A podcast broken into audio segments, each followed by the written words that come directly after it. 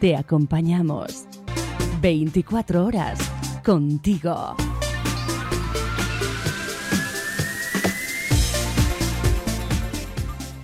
Más que una radio.com.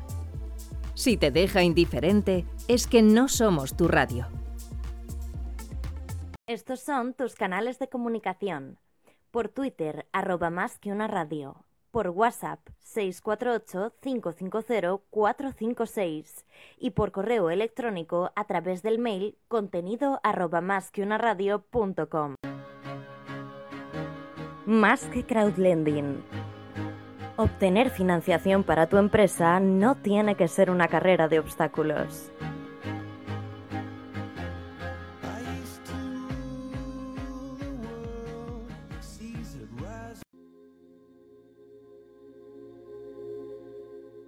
I tried hard to make you want me, but we're not supposed to be. And the truth will always haunt me, even though it set me free. And my tears flow like the ocean as they floated in the breeze. They were falling in slow motion, and they brought me to my knees. Oh, Buenas tardes amigos y bienvenidos al programa número 3 de Más que Crowd Lending. Eh, son poco más de las 12 de la mañana del día 19 de julio de 2017 y bienvenidos a todo el mundo al tercer programa, como decíamos, de Más que Crowd Lending. Como recordaréis, la semana pasada y durante los dos primeros programas, que podéis escuchar obviamente en nuestros podcasts y a través de nuestra webs iTunes y SoundCloud, estuvimos repasando las connotaciones de la financiación alternativa desde un punto de vista legal, académico y profesional.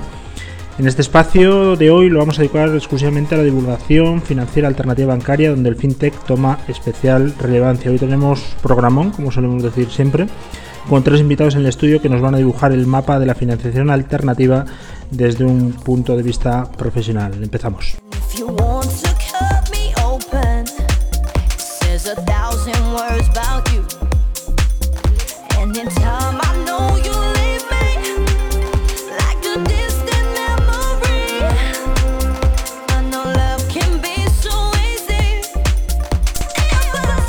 Como decíamos, eh, hoy tenemos programón. Nuestro tercer eh, programa no puede ser eh, menos que los dos primeros, donde tuvimos eh, invitados de lujo del ámbito legal, del ámbito académico y del ámbito profesional. Y hoy contamos ni más ni menos que con Jaime de Rábago. ¿Qué tal Jaime? Buenos días, ¿cómo estás? Buenos días. En primer lugar, muchísimas gracias por aceptar nuestra invitación. Además, sé que has tenido que mover la agenda, eh, nos consta, y has hecho un gran esfuerzo por estar con nosotros, con lo cual, bienvenido y muchísimas gracias. Gracias a vosotros por la invitación. Jaime, eh, luego hablaremos de, de su experiencia y de su puesto, pero si me permites vamos a presentar a los otros invitados. Eh, eh, tenemos a Carlos Asensio, que va a jugar hoy de central, de central defensivo. ¿Qué tal, Carlos? ¿Cómo estás? Ah, Bien, bien, buenos días, muchas gracias. Gracias por aceptar también la invitación. Ahora presentaremos también profesional de Gran Thornton. Y bueno, tenemos un fijo en la delantera eh, que nunca falla el gol, que es Gregoire del Estapí, CEO del Endex y miembro de su Consejo de Administración en España. ¿Qué tal, Gregoire? ¿Cómo estás? Muy bien, gracias. La semana bien, ¿no? Porque te veo morenito y te veo con buen color. Es la época, ¿no? Es la época, efectivamente. ¿Has estado en la montaña dándole fuerte? No, la- esto es para más, más adelante. Más la- adelante. Bueno, eh, empezamos con nuestros invitados. Como decíamos, eh, Jaime de Rábago es eh, secretario general de la Sociedad de Garantía Recíproca CESGAR. No es, eh, lo he dicho bien, ¿verdad? Es la, la asociación que agrupa Asociación. a las sociedades de garantía que hay en todo el territorio nacional. Perfecto. Y Carlos Asensio, Head of Debt Advisory and Restructuring de Grant Thornton. Luego nos eh, cuentas que esto suena fenomenal, ¿eh? el, el Sí. título suena muy, muy potente. También ha sido durante muchos años director financiero y conoce perfectamente las necesidades de financiación. Si queréis empezamos por Jaime, ¿qué os parece? Jaime, cuéntanos un poco, porque ya que lo sabía que te he dicho antes fuera del micrófono que algún fallo de estos iba a tener, cuéntanos exactamente qué es CESGAR. Bueno, CESGAR, el nombre, el nombre es eh, Confederación Española de Sociedades de Garantía Recíproca y agrupa a las 19, eh, pronto 18, porque hay eh, dos andaluzas en proceso de fusión, las 19 sociedades de garantía que actualmente operan en España. Prácticamente una o dos, ya digo que hay una en proceso de fusión, eh, por comunidad autónoma y una a nivel eh, nacional que es sectorial del mundo del audiovisual eh, que se llama CREA SGR. Cuéntanos, Jaime, ¿qué es una sociedad de garantía recíproca? Poca gente que nos escucha no lo sabe, pero si hay alguno me gustaría que se lo refrescases. Bueno, pues una sociedad de garantía recíproca es una entidad financiera creada por ley hace 40 años y que eh, lo que hace es respaldar a las eh, pymes y a los emprendedores y autónomos y micropymes para poder acceder a la financiación. Es decir, lo que hacen las sociedades de garantía recíproca es dar avales. ¿Mm? También tienen una labor de asesoramiento a las empresas y a, las, eh, y a los emprendedores para eh, poder acceder a esa financiación, pero nuestra labor fundamental es dar avales. En estos momentos tenemos eh, un volumen acumulado riesgo vivo de 4.000 millones en avales y eh, este último año hemos dado casi 1.100 millones de avales. Bueno, se me ha olvidado en la presentación hacer una cuarta presentación a Mariano Colmenar, que es director de desarrollo de negocio, que estaba invitado y nos ha llamado eh, a su pesar, que hoy no podía asistir por una reunión de última hora, pero que está emplazado para el programa número 4 y que además tendremos muchísimas ganas de conocer también su opinión como organismo oficial y que obviamente está dentro de esas sociedades de garantía recíproca, ¿no? Bueno, tenemos una línea, una línea ICO-SGR, eh, que eh, efectivamente pues eh, parte de las, de las características de dicha línea es que mm, tenemos un aval para las pymes que piden financiación a través de esa línea. Yo antes os comentaba, durante 17 años, 16, he ejercido la labor de director financiero en varias empresas multinacionales, pequeñas, pymes, de todo tipo, ¿no? Y siempre que he acudido a un tema de sociedad garantía recíproca, la verdad es que me ha dado mm, bastante dolor de cabeza nunca he visto agilidad y siempre me ha costado muchísimo conseguir el fin. ¿Por qué? ¿Por qué puede ser esa percepción? ¿Y en qué me estoy equivocando? Bueno, vamos a ver. Eh, el sector es un sector que, eh, como he dicho antes, está, es entidad financiera, está regulado por, por el Banco de España y eh, tiene unos procedimientos y unos procesos muy cuidadosos para bueno, pues, evaluar bien los riesgos en los que nos metemos. Pero, lógicamente, eh, nuestra intención, y en eso se está trabajando, es agilizar los plazos de respuesta lo más posible. Muy probablemente, si ahora acudieras a una SGR, la, situación o la percepción sería muy distinta, porque de hecho, pues desde hace unos años a esta parte se está mejorando mucho en eh, dichos procesos y en los plazos de respuesta. Y tenemos varias iniciativas y se están trabajando en varios proyectos destinados precisamente a agilizar esa concesión de garantías, que es el paso previo para que alguien pueda acceder a la financiación. Yo una de las cosas que, me he encontrado cuando he ido precisamente a las sociedades de garantía recíproca es gente con un nivel técnico impresionante, eso sí lo debo decir, es decir, con un nivel de formación y de conocimiento del producto espectacular, pero desconocimiento absoluto de los negocios. Eso, esa percepción que yo he tenido ¿Existe o no? Porque a la hora de, también de evaluar y de dar un aval no solamente es que los números cuadren, sino que el negocio sea rentable. Sí, vamos a ver. Eh, esa percepción, yo te digo que nuestra característica es precisamente el conocimiento sobre el terreno de los negocios. Es decir, eh, somos más de, en en torno de 600 profesionales en toda España, distribuidos en esas 19 eh, sociedades de garantía que te he comentado, y con un conocimiento local y regional muy, muy, muy intenso. Eh, se conocen las tipologías de las distintas eh, sectores en los que es fuerte una determinada comunidad autónoma, una determinada región, y por tanto esa percepción, te vuelvo a repetir, que muy probablemente no la tuvieras si ahora, perdón, si ahora tuvieras o, accedieras a, una sociedad de garantía, por ejemplo, en, Madrid, aquí que estamos en la Comunidad de Madrid, pues Aval Madrid, pero otras muchas, como Avalis en Cataluña, como el Cargi en el País Vasco, como Aval Castilla-La Mancha, otras que, eh, bueno, pues como te digo, se está trabajando intensamente en, sobre todo, agilizar. Esa es una clave en, en, los momentos en los, que, en los que nos encontramos de transformación absoluta del sector financiero, pues es un must para nosotros. Hombre, la verdad es que hace tiempo, ¿eh? también te digo que del mundo financiero desconecté ya hace algunos años. Ahora nos dedicamos más al tema de fintech, al tema de las nuevas tecnologías, que a mí me apasiona y que obviamente lo que veo es una respuesta inmediata, cosa que por ejemplo con Aval Madrid, y no quiero generalizar ni quiero irme a un caso concreto, pues la verdad es que nunca he tenido. He tenido unas experiencias Pues, realmente malísimas. No, pues ahora eh, la cosa es completamente distinta. Es más, eh, estamos inmersos en una iniciativa de, eh, eh, de, mm, operativa online a través de un portal común para todas las SGRs que se ha venido desarrollando en los últimos meses con una imagen común y en la cual se va a poder contratar eh, eh, lo- los distintos productos que podemos dar, avales, avales técnicos, avales financieros, eh, totalmente online, subiendo la documentación precisa al portal de cada SGR y cada SGR va a interactuar de forma online y automática con los clientes. Y eso es uno de los proyectos que te comentaba que, se, están, que se están lanzando. Por tanto, el panorama, el panorama, si volvieras a ser director financiero, muy probablemente quedarías gratamente sorprendido por cómo ha cambiado el tema. Cojo, tomo nota.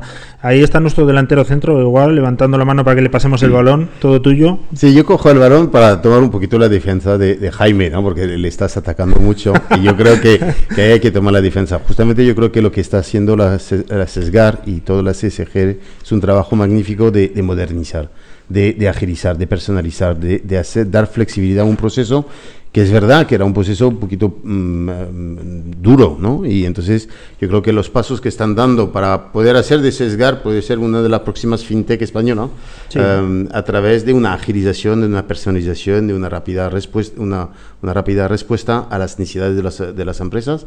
Y yo creo que es un mérito que haya una, una empresa, digamos, un organismo semipúblico, o que Sí. tiene, no, no sé exactamente si es público o semipúblico, No, bueno, como somos entidad de utilidad pública como asociación y como confederación, pero en realidad eh, las sociedades de garantía son privadas, tienen participación pública como apoyo público, pero el- el- la mayoría del capital lo detentan los, los empresarios, asociaciones empresariales y nuestros socios partícipes, que son las empresas a las que se le da la garantía, que eh, se les pide una pequeña aportación, por eso somos sociedades de Claro. capital variable, para que permanezcan en ese sentido mutualista del riesgo, de compartir el riesgo y que normalmente se les puede devolver o no cuando acaba la operación, cuando vence la operación y que muchas de ellas eh, se quedan, se quedan con nosotros porque les hemos sido muy útiles, porque les hemos sido eh, tremendamente efectivas para poder alcanzar sus objetivos de financiación y piensan que en un futuro lo van a poder utilizar y además se puede favorecer a otras pymes. Está claro. De todas formas, eh, Jaime, no, me he ido suave, ¿eh? O sea, Sí, sí. normalmente soy mucho más duro, entro... No lo, eh, no lo dudo. Me han pero- expulsado seis veces ya. de- Pero, no, no, pero no. Te, te- vamos, No, insisto me has dejado, me has dejado que mucho más tranquilo, ¿eh? porque también te hablo de una experiencia de hace mucho tiempo y si esa modernización se acaba cumpliendo, que claro que sí, por supuesto, pues será un gran apoyo. Date cuenta, y ahora hablamos con Carlos también, que ha tenido pasado financiero, que una de las cosas, eh, bueno, ya aprovecho y te lo, te lo pregunto directamente, como experiencia de director financiero, luego pasamos a Gran Thornton. Mm, Ha sido pedir financiación y perder tiempo, recursos, eh, Paciencia. paciencia, gente del equipo preparando documentación y que luego venga un analista y que desconozca totalmente el mercado o empiece a analizar unos ratios que ya, bueno, pues eh, directamente no, no, no entiendes. ¿no? ¿Tú qué, qué experiencia has tenido desde ese punto de vista?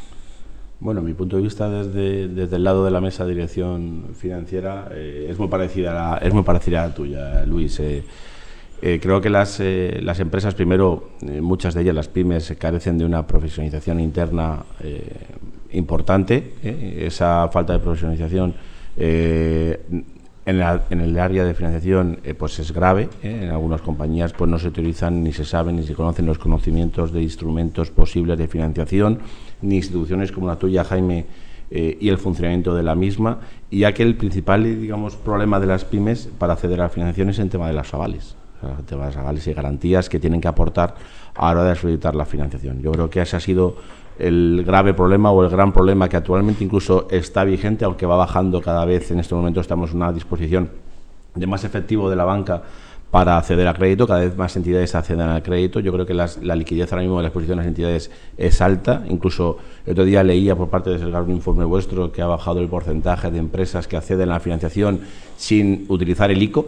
¿eh? Ha bajado el porcentaje de, de pymes que acceden a la financiación del ICO, con lo cual quiere decir que las entidades financieras también están siendo más flexibles, más rápidas y más ágiles a la hora de, dar acceso a las pymes a, la financiación, pero que ahí en las pymes hay una falta de de cultura financiera, de instrumentos alternativos a los bancarios, que es, eh, que es un grave problema. De hecho, eh, haciendo referencia de nuevo a un informe que saca el SESGAR, pues decían que 138.000 pymes serían capaces de crear más de 400 y pico mil empleos si tuviesen acceso a, financiación. Financiación ya sea bancaria tradicional o alternativa, ¿no? Eh, y eso es un, un, grave problema. Entonces, yo creo que ahí las instituciones públicas, y públicas o, de capital variable, eh, tienen mucho que decir y tienen mucho que empujar, incluso apoyar las que no están en, ese, en esa línea de modernización o de digitalización hacia el fintech con, con organismos privados o, empresas privadas como la que representa Agerware, porque al fin y al cabo la unión de los dos va a dar lugar a que más gente, no solamente las instituciones financieras como tal, sino personas de la calle, podamos entender y acceder a proyectos empresariales para hacerlos crecer. ¿eh? Sí, sí, Luis, si, me permites, eh, vamos a ver, eh, no, quería autocitarnos, pero bueno, ya que citas este informe del que iba a hablar después, pues ya os adelanto varios temas. Efectivamente, em, efectivamente ha ocurrido en este último semestre, nuestro informe semestral, lo llevamos haciendo desde hace dos años, por tanto vamos por la cuarta edición y a finales del último trimestre publicaremos la quinta edición. Eh, sí es cierto que se denota algo más de flexibilidad por parte de las entidades financieras para dar financiación, pero sí estamos detectando, y esto es muy importante, y de ahí la importancia del apoyo público por un lado, tipo entidad ICO, ENISA, CEDETI, etcétera, y el apoyo nuestro, es que mm, hay una cierta dualidad en la financiación. Es decir, efectivamente se ha facilitado el acceso a las empresas que son bancarizables. Con los, estándares eh, normales y actuales de la banca se les puede dar financiación y se les está dando en la cantidad que requieren y rápido. Pero esa dualidad a la que me refiero es que hay muchas otras entidades que no entran exactamente en esos criterios de bancarización para poder ser financiadas por un banco, una entidad financiera, que se quedan fuera de la financiación teniendo proyectos viables. Y es ahí Tú citabas 130.000, 140.000, nosotros nuestras estimaciones eh, superan los 200.000 empresas, unidades empresariales que podrían eh, acceder a la financiación de una u otra forma, eh, con proyectos viables, algunas, otras no tanto, pero con proyectos viables y que se quedan fuera por no tener ese apoyo que, entre otras instituciones, damos las sociedades de garantía. Bueno, ha habido un hecho relevante esta semana y te miro a nuestro delantero centro, a Breguac, porque ha habido una notición desde mi punto de vista. El Banco mm, de Inversión Europeo. Europeo de Inversión. Europeo de Inversión. Bueno, esa es mi dislexia, ya sabes que bailamos los números y las letras. Eh, se ha metido dentro de, del ENDES a nivel internacional y ha metido, ha invertido, mejor dicho, 18 millones de euros que hemos visto en una nota de prensa esta misma semana. Correcto. Eso es una notición, pero por muchos eh, motivos diferentes, no solamente por, eh, por esa inyección, obviamente, a vuestros fondos, sino por el apoyo por parte de una institución tan importante a una empresa fintech. Cuéntanos. A ver, y efectivamente ha sido para nosotros la, la noticia del semestre porque demuestra muchas cosas. el BEI a través del Fondo Europeo de Inversión ha invertido 18,5 millones en nuestro fondo de inversión que permite darnos más músculo financiero para prestar a más empresas en España, en Francia y en Italia. Cuando un banco con el BEI invierte en un fondo tuyo, pasas un infierno de un año de análisis por su parte para verificar todos tus procesos, todas tus metodologías, tu gente, bueno, todo, todo lo que crea la confianza. ¿no? Y les hemos tenido en casa durante mucho tiempo y, y al final de este proceso han decidido invertir. Y este apoyo, pues para nosotros es extremadamente importante. Uno, por los 18,5 eh, millones de más músculo para poder prestar a más empresas. Y dos, por la credibilidad y, el apoyo que nos da a nuestra empresa y a nuestro modelo de negocio. Eh, y en esto era además acentuado por el hecho que la firma se hizo en presencia del ministro de Economía francés, que vino en nuestras oficinas en Lendix y que firmó el contrato de manera electrónica, tal como si había sido un préstamo como, como cualquier inversor. Con lo cual yo creo que es un gran apoyo, pero lo quiero tomar más allá de lo que es Lendix, de lo que significa para la industria. ¿no? Significa que un actor tan importante como el BEI decida ayudar y fomentar el acceso a la financiación de las pequeñas y medianas empresas españolas, francesas, italianas, en nuestro caso. Y esto es fundamental. El, el, acceso a la financiación es, yo creo que el, el, reto más importante que afronta todos los países hoy para poder permitir a lo que es el corazón de las economías de crecer. Uh, y, y, el crecimiento viene de, esta, de este segmento de la, de la, de la economía, viene de las pequeñas y medianas empresas que representan el 90-95% de la economía y que son las que crean el crecimiento, que crean el empleo y pueden crecer. Para ello necesitan dinero, eso es una realidad. Uh -huh. Entonces, para obtener este dinero, um, hoy en día se afronta una carrera de obstáculos que no es fácil. Y uno de los obstáculos más importantes que ha mencionado Carlos es el tema de los avales. Y de ahí la idea que nosotros en Lendix hemos decidido es no pedir uh, avales y eh, garantías reales para permitir que analicemos el proyecto per se.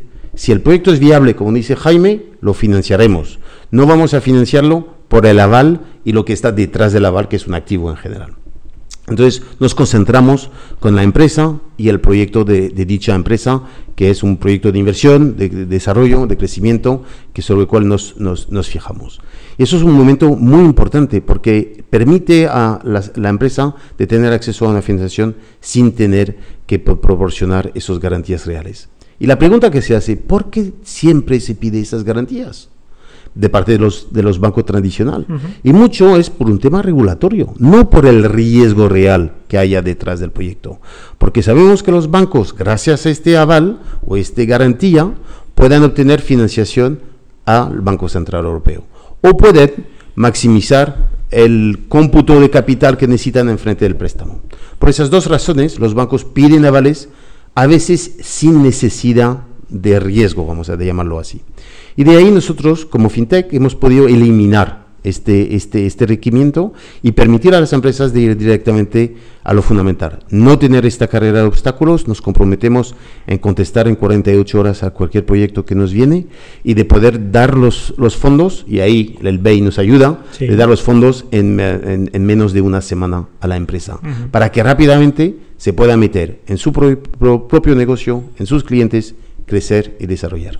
Está claro, tenemos a nuestro experto en deuda, eh, Carlos.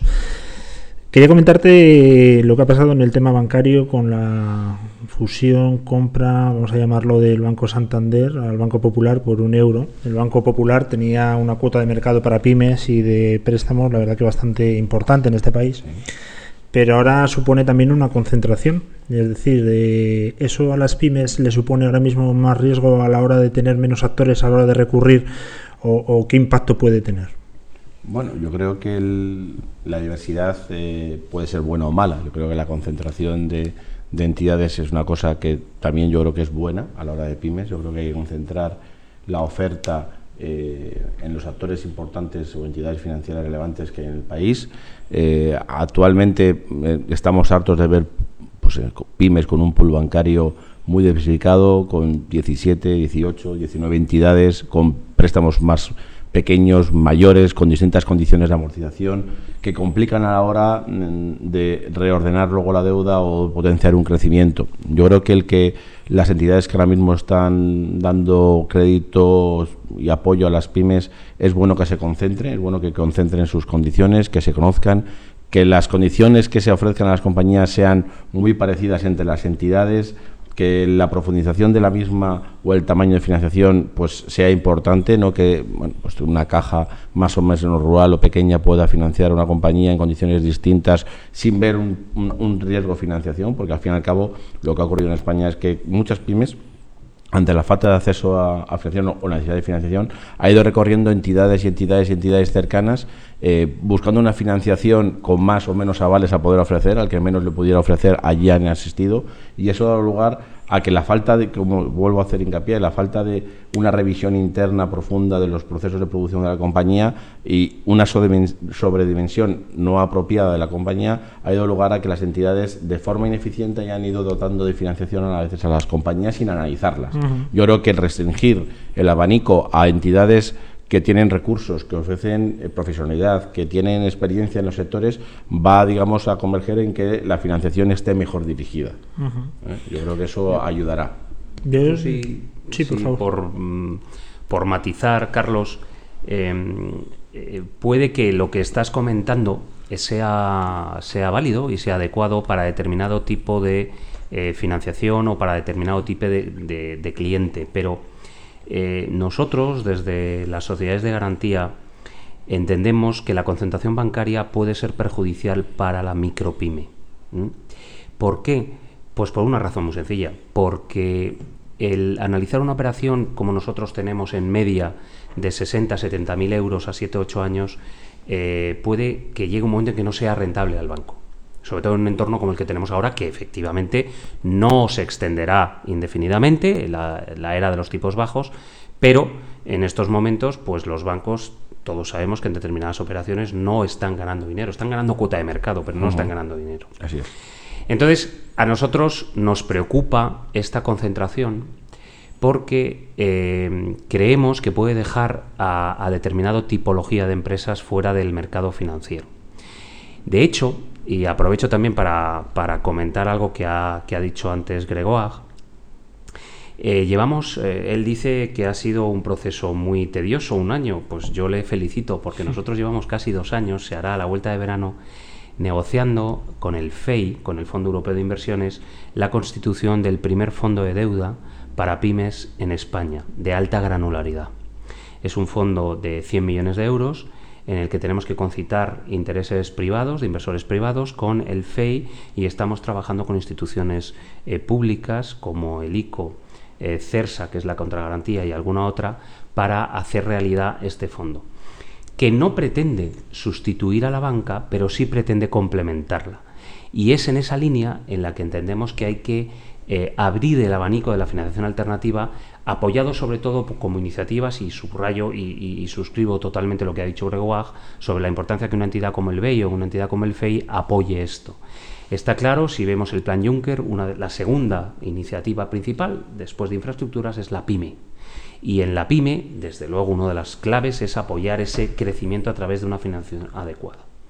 Entonces, efectivamente, la concentración es buena por la solidez, en eso estamos todos de acuerdo, esa solvencia, lo que ha supuesto ese rescate, prácticamente lo podíamos denominar así, por parte del Banco Santander, que es una entidad faro para nuestra economía y para la economía europea, pero eh, por otro lado está viendo estos movimientos que estamos viendo de fintech, de, de, iniciativas de financiación alternativa que se aproximan al pequeño emprendedor, a las startups, que tienen unas tipologías que muchas veces los bancos no entienden. Y en eso, y, recojo también lo que me has comentado antes, Luis, em, en las sociedades de garantía podemos aportar mucho, porque además os recuerdo que somos entidades sin ánimo de lucro. Lo cual eh, tiene un matiz importante, es decir, la pyme cuando nos aproximamos a ellas o cuando ellas vienen a nuestra, a nuestra casa y nos preguntan, nos piden, les asesoramos, saben que les estamos ayudando. ¿eh? Y ese tema eh, lo comentamos muchas veces cuando, cuando hablamos con el ICO, hablamos con otras, con el propio Ministerio de, Economía a través de la, de la Dirección General de, la PYME. Pues eso es algo importante porque eh, cumplimos una función que a veces no es fácil cumplir y somos absolutos defensores de la economía de mercado, pero la propia economía de mercado per se tiene fallos y ahí es donde tenemos que actuar. ¿En algún momento existirá una colaboración con las eh, fintech por parte del sector público? No, me cabe la menor duda. ¿En qué punto estamos actualmente? No me cabe la menor duda porque ese es el futuro. ¿eh? Mm, hemos leído y estamos cada, cada día con noticias nuevas de fintech que aparecen, que desaparecen también. ¿Por qué? Pues porque los modelos de negocio se están ubicando. Estamos en una industria naciente y cuando se consolide lo que son los distintos modelos de negocio que, se considerará en el mercado, pues, pues veremos efectivamente cómo podrá instrumentarse de una forma concreta esa colaboración. Pero no sé si dentro de cinco años la mitad del valor añadido del sector financiero actual encarnado por los bancos se habrá sustituido. No lo sé. Lo que sí sé es que Internet es una herramienta que cada vez se está utilizando más. Eh, los usuarios y, y, bueno, pues los millennials, yo estoy en contacto continuo con los millennials a través de la universidad y lo que veo, lo que percibo es que sus hábitos son no ya muy distintos de los que han sido tradicionales desde hace 40, 50 años, sino de nuestra propia generación, de los que estamos en los 40, 50. Y por tanto, ese foco es el que habrá que atender en un futuro. Y ahí las fintech tendrán un papel clarísimo a jugar. yo, yo apuntar eh, y, continuando con, con la charla, Jaime, yo creo que eh, la concentración, como hemos dicho, es unida por la solidez, para la solvencia, eh, y es ese hueco que tú dices en las pymes que pueden ser más rentables o no para los bancos, es lo que los propios bancos, es decir, en este modelo que está cambiando, donde están entrando modelos alternativos de financiación, es lo en donde los propios bancos no lo van a dejar vacío. Es decir, Totalmente. Es decir, hay entidades como, por ejemplo, Caixa, con un Caixa Capital Risk, o Bank Inter, con un banquete de capital riesgo, o el propio Sabadell, que tienen unidades ya especializadas en dar créditos de startups en distintos sectores ya tecnológicos o menos tecnológicos, industriales, de salud. Es decir, que, que yo creo que esa transformación a la que haces mención es general. Es decir, los bancos no van a dejar a la pyme pequeña por un tema de rentabilidad, sino que crearán eh, dentro del banco unidades especializadas para atacar o para apoyar a este tipo de, compañías. Eh, el otro día estuvimos sentados con Banca Mars y Banca Mars pues, está abogando por crear dentro de sus propios inversores privados pues, fondos especializados fuera de lo que es la regulación eh, de financiación tradicional a pymes, buscando dar financiación y soporte a otro tipo de financiación que a lo mejor bajo el marco de financiación tradicional no entrarían, como hemos dicho antes. Con lo cual, este modelo de transformación en donde las fintechs están, están penetrando y están cambiando y están situando, los propios bancos dentro de su digitalización o proceso de ir al fintech no van a dejar vacío ese campo. Yo creo que van a también hacer hincapié en ello. Vamos a ver en qué organismos o qué instituciones en qué se apoyan, si en fondos de riesgo internos, si en sus propios banca privada. Pero yo creo que, los bancos también están en esa fase de, no dejar a las pymes eh, dentro de un mercado alternativo donde pues Lendis y otras plataformas pues tienen mucha cabida. Yo creo que ahí hay mucho todavía campo regulatorio y campo de juego tanto para la banca tradicional como para los nuevos, digamos, eh, eh, financiadores de alternativos. Pues yo estoy totalmente de acuerdo. Yo creo que la, el, futuro irá con una colaboración entre eh, varios actores eh, bancarios y no bancarios que se irá desarrollando. ¿Por qué? Porque los bancos, se, se, dice que unos 40% de los ingresos de los bancos puede estar en peligro por los cambios aportados por la digitalización. Pero eso es mirando una foto. Yo creo que no es una foto que vamos a tener, es una película. Y la película sé que los bancos se van a reinventar, se van a innovar y van a acercarse. Para ello, en una manera de hacerlo, la colaboración con las fintech puede ser esencial, porque lo que hay en el corazón de, una fintech, y una empresa como la nuestra, pero todas las otras son muy similares en ese sentido, es que tienen como ADN la innovación, la innovación al servicio del cliente. Y esto a veces, por razones ABC, que no voy a entrar aquí, pues se ha olvidado un poquito con los bancos tradicionales y el cliente está dentro de un proceso. El proceso viene antes del cliente, pues en una fintech el cliente viene siempre antes del proceso. Y yo creo que esta colaboración que está basado en tecnología, porque la misma palabra fintech es tecnología, lo que permite que esto hoy estamos hablando es lo que nos permite la tecnología, lo que hace posible la tecnología hoy en términos de accesos a, datos, a información, a tratamientos, a, a experiencia del cliente diferente permite tener, a pensar que la colaboración entre actores, que sean bancos, que sean instituciones como eh, Sesgar, como ICO, como tal, de poder aportar valor a los clientes finales, se irá haciendo. Yo no tengo ninguna duda. Tengo más preocupación sobre el tiempo, de cuánto tiempo va a tardar, porque eso parte de un cambio cultural hay un cambio de generacional que ha mencionado eh, Jaime, que, es aquí, es así.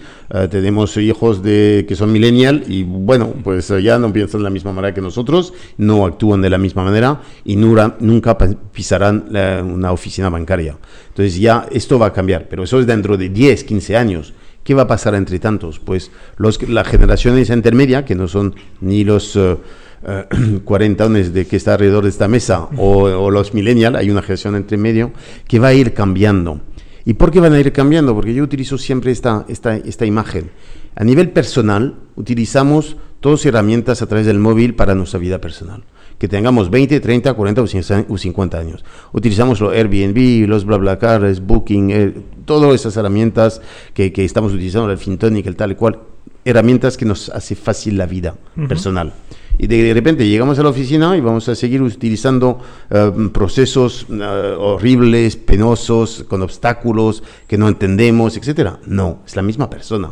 Y esas dos personas se van a reconciliar a hacer lo que exiges como persona privada, lo vas a exigir como profesional de tu, de tu, empresa. Y esto se va a reconciliar y va a forzar a través de la tecnología a los proveedores de servicio de pensar en ti, de ofrecerte soluciones personalizadas, rápidas, simples, flexibles y, siempre inmediatas.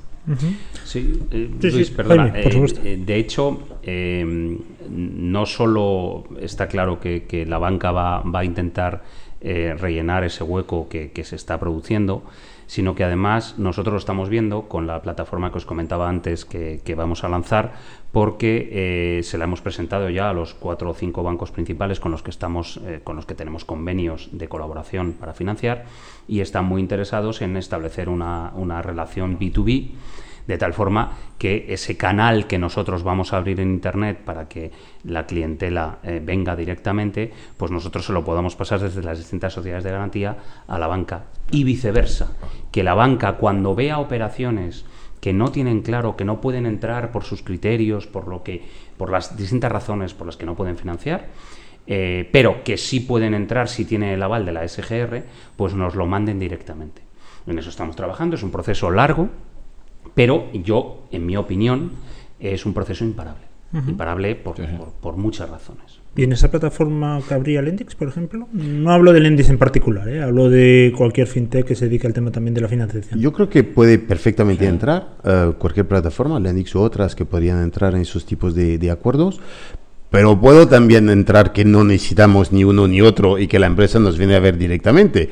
Tendrá ahí la, la, respuesta en 48 horas, la tendrá sin garantía, la tendrá sin letras pequeñas, la tendrá para qué pasar por los otros procesos. Con lo cual puede entrar de una manera o de otra, pero sí que el cliente va a exigir una financiación diferente. Porque hace poco igual había leído que, hace unos tiempos, que, que las propias plataformas de, de fintech, de financiación alternativa, eh, estabais o, teníais o, una solución a la confianza del usuario era encontrar aseguradoras, ¿no? aseguradoras del crédito. Es decir, que al final y al cabo que al inversor que deposita sus tantos 100 euros o, 200 euros o 1000 euros, pues se le dé una garantía o una cobertura eh, de un posible impago del, del, deudor. Entonces, eh, lo leí y me pareció interesante desde el punto de vista de dar un paso más, ¿no? un paso más de confianza al, al miedo de entrar a una web y, a una plataforma y, empujar por un proyecto que ya de por sí tiene análisis vuestro, es decir, que para un usuario de la calle eh,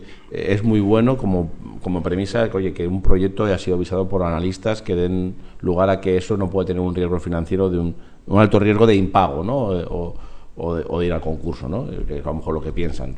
Pero esa confianza, lo leí, y me pareció una buena idea, que es muy parecido a tener un aval. Al fin y al cabo, eh, el usuario lo que quiere también el inversor, como un banco cuando presta, es tener un aval, eh, muchas veces, una garantía, o bien propia real de la compañía, o de un tercero, o de una sociedad eh, como una garantía recíproca, ¿no?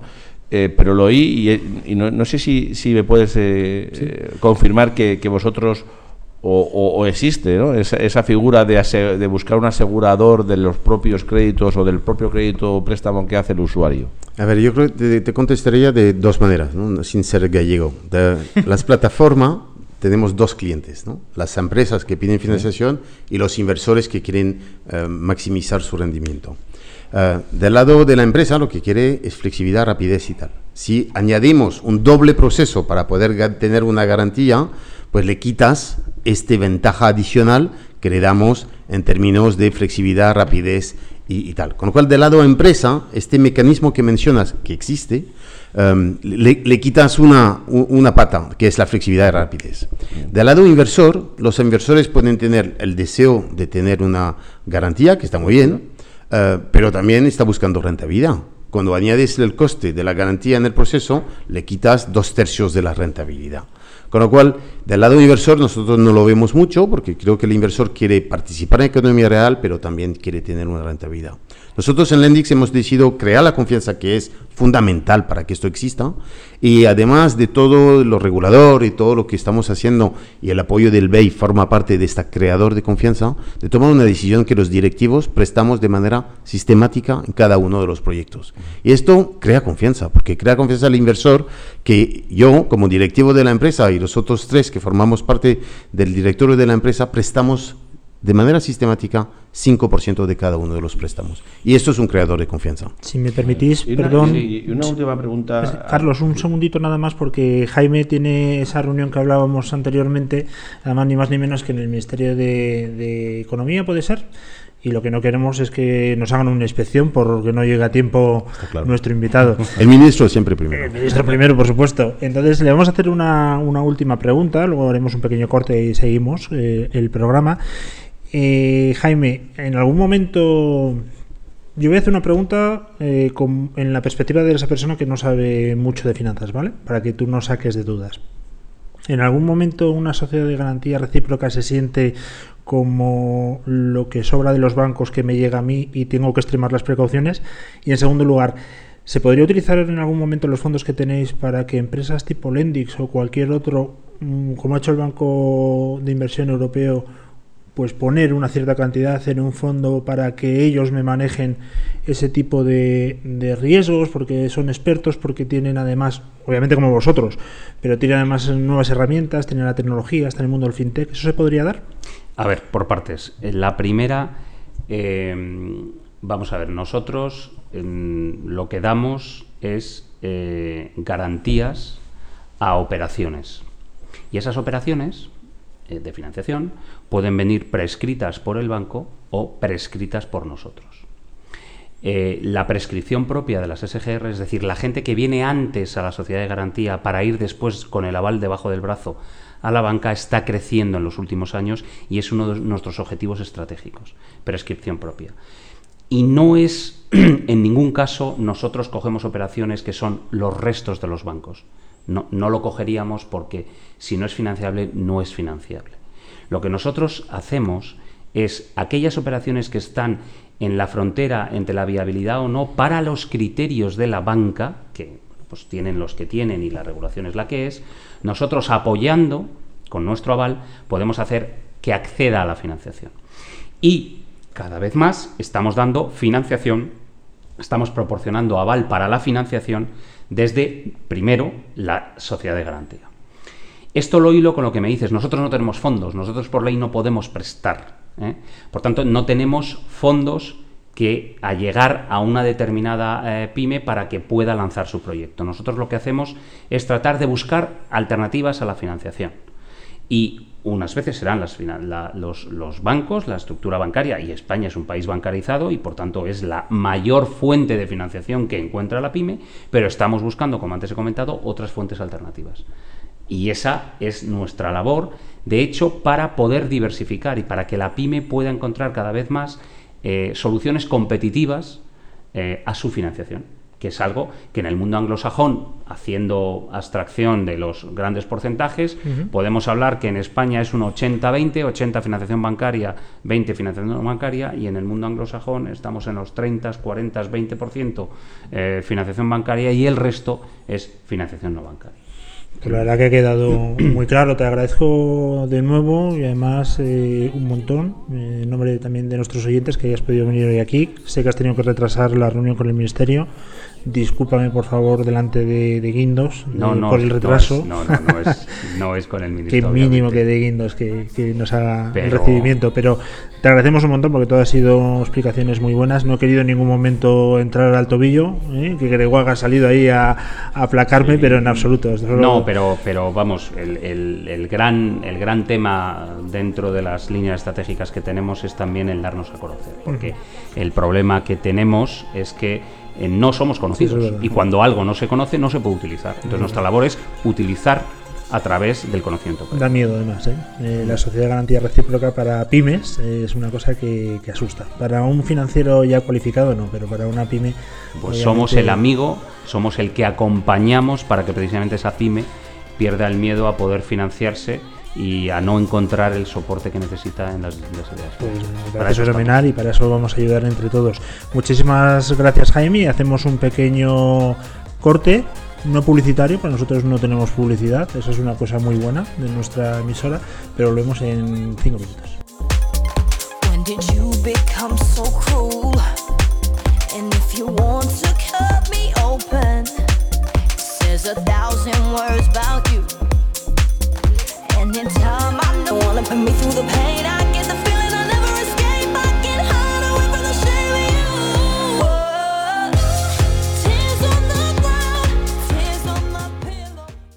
Estos son tus canales de comunicación. Por Twitter, arroba más que una radio. Por WhatsApp, 648-550-456. Y por correo electrónico a través del mail contenido arroba más que una radio.com. Más que crowdlending. Invertir en proyectos, proyectos en los que invertir. Un espacio sobre modelos de financiación.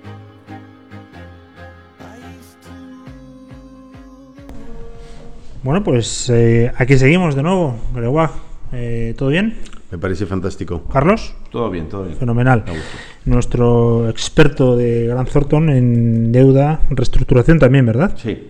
No, le, le damos a todo, no, no paramos. Bueno, es que... Explícanos la- la- el- lo que es un día a día de tu trabajo, sin entrar en detalles. La reestructuración, ¿desde qué punto de vista? Y, y la financiación también.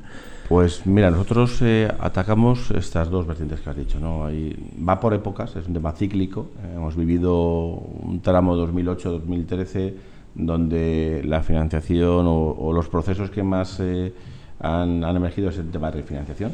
Eh, ahí ha habido un coste elevado de la deuda, ha habido bajada por crisis de rentabilidades, ingresos, compañías con, con dificultad para devolver los préstamos y bueno, eso ha sido durante 2008-2013 un proceso de reestructuración continua de deuda de compañías buscando eh, oxígeno, buscando carencias, oxígenos, tiempos para volver a la senda de- del crecimiento y, de, de- y del EBITDA positivo, ¿no? Al fin y al cabo. Como experto, ¿qué te parece el mundo fintech?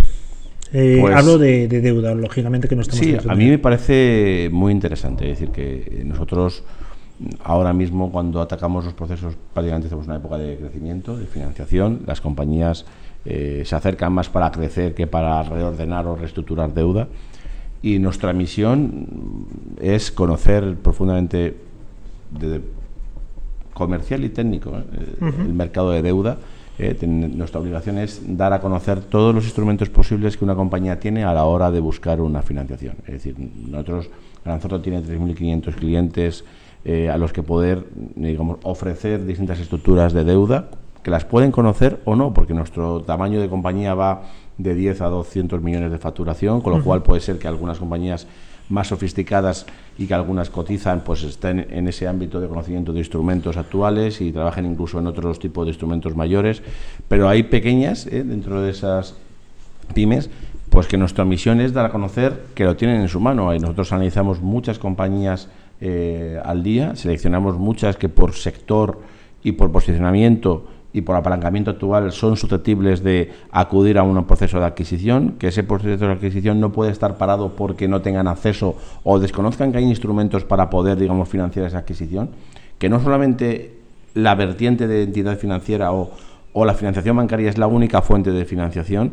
que hay otras, al fin y al cabo las entidades nos hemos dado cuenta que a partir de ciertos apalancamientos, pues que pueden ser tres veces, tres veces y media, pues ya les cuesta, o sea, sufren, no están a gusto en ese apalancamiento y que hay otros instrumentos alternativos que pueden ser las fintech o pueden ser los fondos de deuda que con un coste más caro, pero que ayudan a internacionalizar, a crecer, a potenciar y, eso es nuestra labor. Nuestra labor es concienciar a las compañías que tienen posibilidades de crecer que se puede crecer, que hay que no solamente la financiación bancaria es la única fuente de financiación, que hay fuentes, por ejemplo, a mí Lendis me parece una plataforma estupenda, porque yo lo hablaba antes de empezar esta charla con Gregoire, que yo creo que los tickets medios de las fintechs son bajos, todavía hay que reconocer eh, que son bajos, no sea por desconfianza o por desconocimiento, eh, son bajos. Yo pensaba que estaban más entre 100 y 150. El Gregoire me ha dicho que está por debajo incluso de, de, de 100.000, llegando a 70.000 el ticket medio de,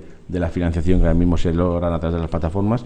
Y Lendis propone hasta el máximo que le deja la regulación, que son 3 millones de euros, pues una financiación que ya puede ser eh, muy importante. Es decir, estamos hablando de una financiación relevante que puede hacer una compañía crecer de forma importante ¿eh? y, consolidarse en su sector. Con lo cual, me parece una fuente que hay que madurar, hay que posicionarlas. Habrá muchas que aparezcan, desaparezcan, algunas están especializadas ¿eh? en sectores específicos, pero yo creo que tenemos que luchar, que es nuestra vocación, en dar a conocer estas fuentes de financiación para potenciar ese crecimiento. Y creo que hay, perdón, quiero insistir en un punto. Yo creo que muchas empresas, y, las, y hay estudios que, que, dan cifras exactas sobre esto, ¿no? Tienen proyectos, tienen ideas, tienen un servicio, tienen clientes, pero cuando ven la carrera de obstáculos que les ponen enfrente para obtener un préstamo, para, para realizar este sueño, realizar esta ambición, pues dicen, pues, pues sabes que me quedo como estoy. ¿no? Y ahí son proyectos viables, son proyectos que realmente hay posibilidad de hacerlos. Y yo creo que el segmento que estamos rellenando nosotros en Lendix, que son las, las empresas, voy a decir, menos de 30 millones de facturación. Podemos, tenemos empresas que facturan 200 también, pero son más um, una excepción una, una, generalidad. La generalidad nuestra es menos de 30 millones, ¿no? empezando de 1 a 30. Y, son empresas que, que, aquí hoy en día, cuando tienen un proyecto, o van a ver a su banco o van a ver a su banco. Y desde ya eh, unos meses pueden venir a ver a Lendix. Y pueden venir a vernos para que podamos analizar con él su proyecto y analizar solamente su proyecto, no otras cosas, su proyecto. Y, eh, y si nos, nos, nos, parece correcto y que tenemos un diálogo constructivo con él, en 48 horas le vamos a dar una respuesta. Si es negativa, porque decimos que no muchas veces, me temo, le vamos a decir por qué y qué tendría que hacer asesorándolo para el futuro. Y si le decimos que sí, que es lo que realmente queremos, pues en una semana puede tener los fondos en su cuenta bancaria y dedicarse a lo que es importante, que es su proyecto. Yo creo que esto es fundamental que la gente sepa que exista y que lo, prueba cuando tienen esos tipos de, de proyectos para poder justamente pues tener su oferta bancaria y tener su oferta no bancaria y complementar uno con el otro para poder acometer los proyectos según las fuentes que necesitan. Digamos que ese es nuestro rol. ¿eh? Nuestro rol, digamos que Gran Thornton no tiene balance, ¿eh? no tiene detrás inversores privados al cual poder, digamos, prestar fondos directamente, pero sí contamos con una estructura de análisis eh, profundo y conocimiento técnico del sector de deuda del mercado de deuda como para analizar y guiar a las compañías en función de su tamaño y sus necesidades a unos instrumentos u a otros. ¿eh? A nosotros nos llegan proyectos de toda índole, nos llegan tanto de startups, en el proceso de semilla o en otro estado más avanzado dentro de, la startup, o llegan empresas en crecimiento, ya maduras, y buscando incluso eh, hacer un mix de deuda. ¿no? Hace poco hablamos con una compañía un poco apalancada, pero que, bueno, pues estaban viendo que no quiere tener el 100% de la deuda eh, actual con entidades financieras tradicionales y quería hacer un mix buscando pues fuentes alternativas para que la deuda en su compañía pues estuviese en un 50-50%, ¿no?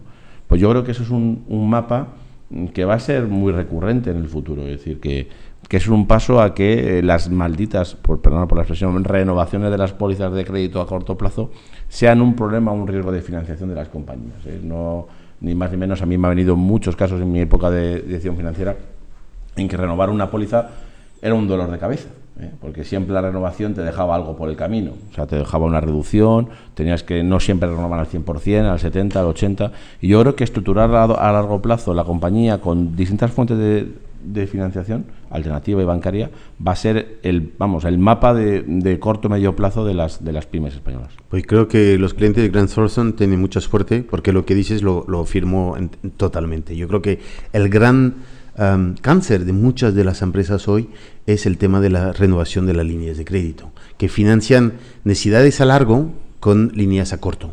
Y esto es un, un error, un error financiero de base si uno tiene un deseo de inversión a medio o largo plazo, tiene que poner enfrente una financiación a medio o largo plazo y no dejarse en manos de una línea de crédito que al momento de su renovación estará pues como estará. y que puede depender de factores que no tienen nada que ver con su propia empresa, que le va a reducir esta renovación. Y la fusión Santander Popular podría ser un factor así, un problema mañana en Brasil, en México, en Turquía puede ser otro, una nueva regulación de Basilea 3, 4, 5 o 6 puede ser otro, y esto pone la, la pyme en una situación de dependencia y de fragilidad que debería evitar. Mi recomendación número uno para las empresas es, si usted tiene un proyecto de medio o largo plazo, usted necesita una financiación a medio o largo plazo, que le da al banco o que le da plataforma como Lendix, pero es importante tener el buen producto para el buen, la buena necesidad. Estoy de acuerdo. Nos queda muy poquito tiempo y no quiero irme sin hacer dos preguntas antes. Eh, en Inglaterra y en Gran Bretaña hay una normativa por lo cual un banco cuando no da financiación a una empresa transmite ese proyecto a una sociedad tipo fintech, vamos a llamarlo, de, de financiación alternativa. ¿Eso cómo funciona y cómo se puede traer aquí y cuál es el mecanismo? A ver, yo creo que esto es una regulación fantástica que, que han montado los ingleses, que son muy pragmáticos y lo, bueno, menos para el Brexit, para todo el resto son muy pragmáticos, ¿no? Y, y yo creo que esta, esta regulación, para explicarla a nuestros oyentes, es muy simple. Cuando un banco no, no quiere, no puede, no dar una financiación, en lugar de decirle, pues, mm, perdona, no puedo, tienen la obligación de refer hacer referencia de esta necesidad de financiación a unas plataformas de préstamo. Ni más ni menos que dar una referencia. Y a las plataformas de préstamos de tener entonces esta información y de tomar su propia decisión, pero tiene la información. Claro. Con lo cual, la probabilidad para que este empresario, que ha sido en este caso rechazado por un banco, en lugar de dejar rechazado, pues de repente tiene otra oportunidad con tres plataformas, yo creo que es el, mínimo que ponen en Inglaterra, que van a analizar y que le van a dar una respuesta. La probabilidad para que este empresario al final reciba su financiación se demultiplica. Tiene un doble efecto, más financiación para las empresas y más credibilidad a estas plataformas para hacerlo conocer, que ven que esto es una, una manera adicional de financiarse. Yo invito a las autoridades españolas a ir contemplando esos tipos de, de, mecanismos porque son los que realmente fortalece el acceso a financiación. No cuesta nada a nadie, es solamente una, una, un proceso que dice, cuando el banco dice que no, pues que lo tienes que presentar a otro. Fíjate que no es, al final es pensar en el cliente, no es pensar en el banco. Carlos, como experto en deuda, y ya, ya terminamos, pues se nos acaba el tiempo, ya casi vamos a, a la hora de programa y nos tenemos que despedir.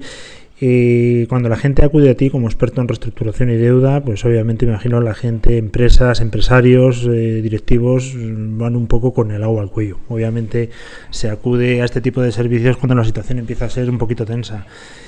Eh, se, se, muestra al empresario, están receptivos a la hora de utilizar fintech en los procesos de reestructuración, sea cual sea el importe. No te hablo de grandes empresas, obviamente, porque yo creo que está fuera todavía del.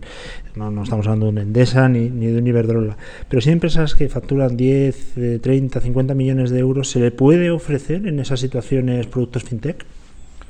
Se le puede y se le debe. ¿Eh? Eso es eh, algo que debemos meternos de, en este lado de la mesa, ¿eh? ahora desde el punto de vista de asesoramiento. No es que se pueda, sino es que se debe ofrecer. El, el problema fundamental es el desconocimiento. O sea, es el problema, la barrera, desconocimiento y desconfianza. O sea, es decir, que tú cuando le dices a alguien, hablas de fintech, mmm, a veces yo cuando lo he utilizado este término, algún cliente me ha, pre me ha preguntado si es, un, si es una empresa, si es el nombre de la compañía en sí. O sea, que me ha preguntado qué es fintech. Yeah. ¿no?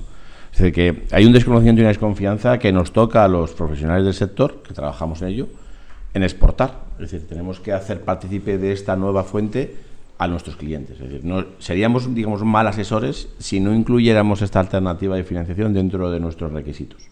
¿eh? Otra cosa es el destino de esa fuente de financiación. Es decir, no todo vale.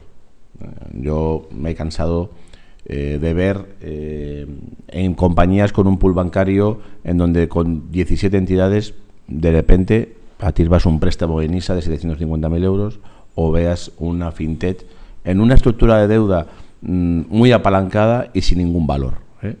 Yo creo que, que, hay que orientar a los clientes a que el fintech tiene su lugar y tiene su destino. Y eso es la labor que tenemos que hacer. Hasta ahora nuestros requisitos eh, a la hora de hablar con clientes hablar de todo el abanico. Uh -huh. eh, muchos de ellos nos abordan el problema que tienen y ven soluciones en ello y nos piden ahondar y, profundidad. De hecho, antes de comenzar la charla también le he dicho a, a que hay cuatro o cinco compañías que nos han eh, pedido, digamos, conocer la plataforma de Lentix más, más a fondo, porque nosotros, tras un conocimiento de la misma, les hemos transmitido. Y yo creo que este va a ser el, el paso a paso y el día a día en los próximos meses. Es decir, que por nuestra labor es dar a conocer todo lo que existe y orientar al cliente sobre los pros y contras de cada una de las fuentes de financiación. Pues la verdad que ha quedado alto y claro. Es una pena que se nos acabe el tiempo, pero es lo que tiene eh, la radio y los programas. Eh, se me queda una pregunta que es buenísima, pero lo tendremos que hacer para otro programa. Pero me lo tienes que recordar. Oye, ¿te acuerdas de esa pregunta buenísima? Porque creo, además, me lo ha, me lo ha recordado mientras hablabas, Carlos, de una cosa que puede encajar, pero eso lo dejamos como las series malas de los culebrones para el próximo capítulo. Nada más, muchísimas gracias, Carlos, por, por venir y aceptar la invitación. Creo que te voy a contar.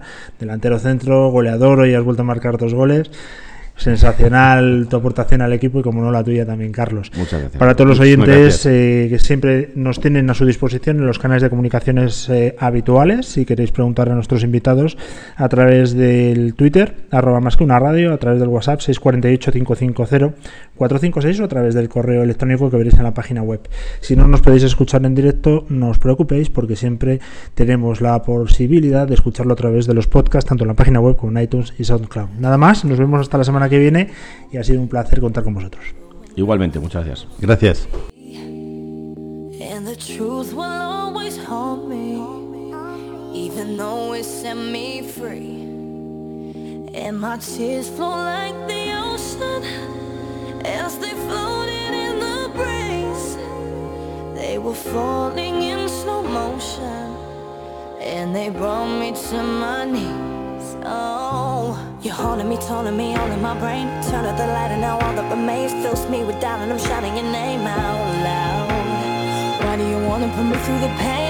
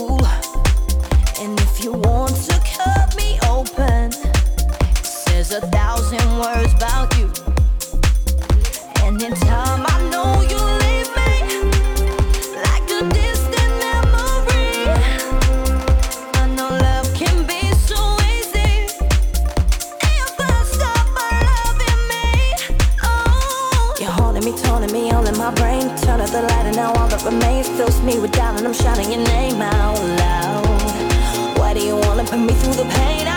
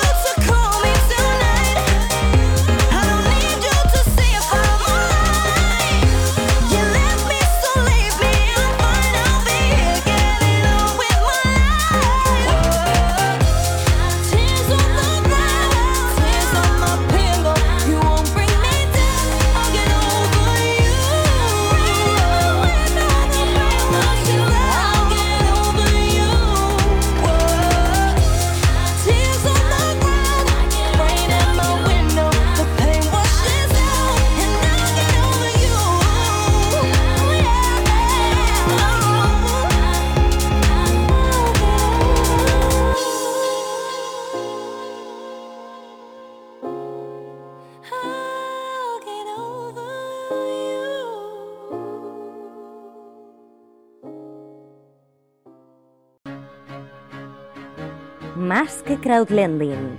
Invertir en proyectos, proyectos en los que invertir. Un espacio sobre modelos de financiación.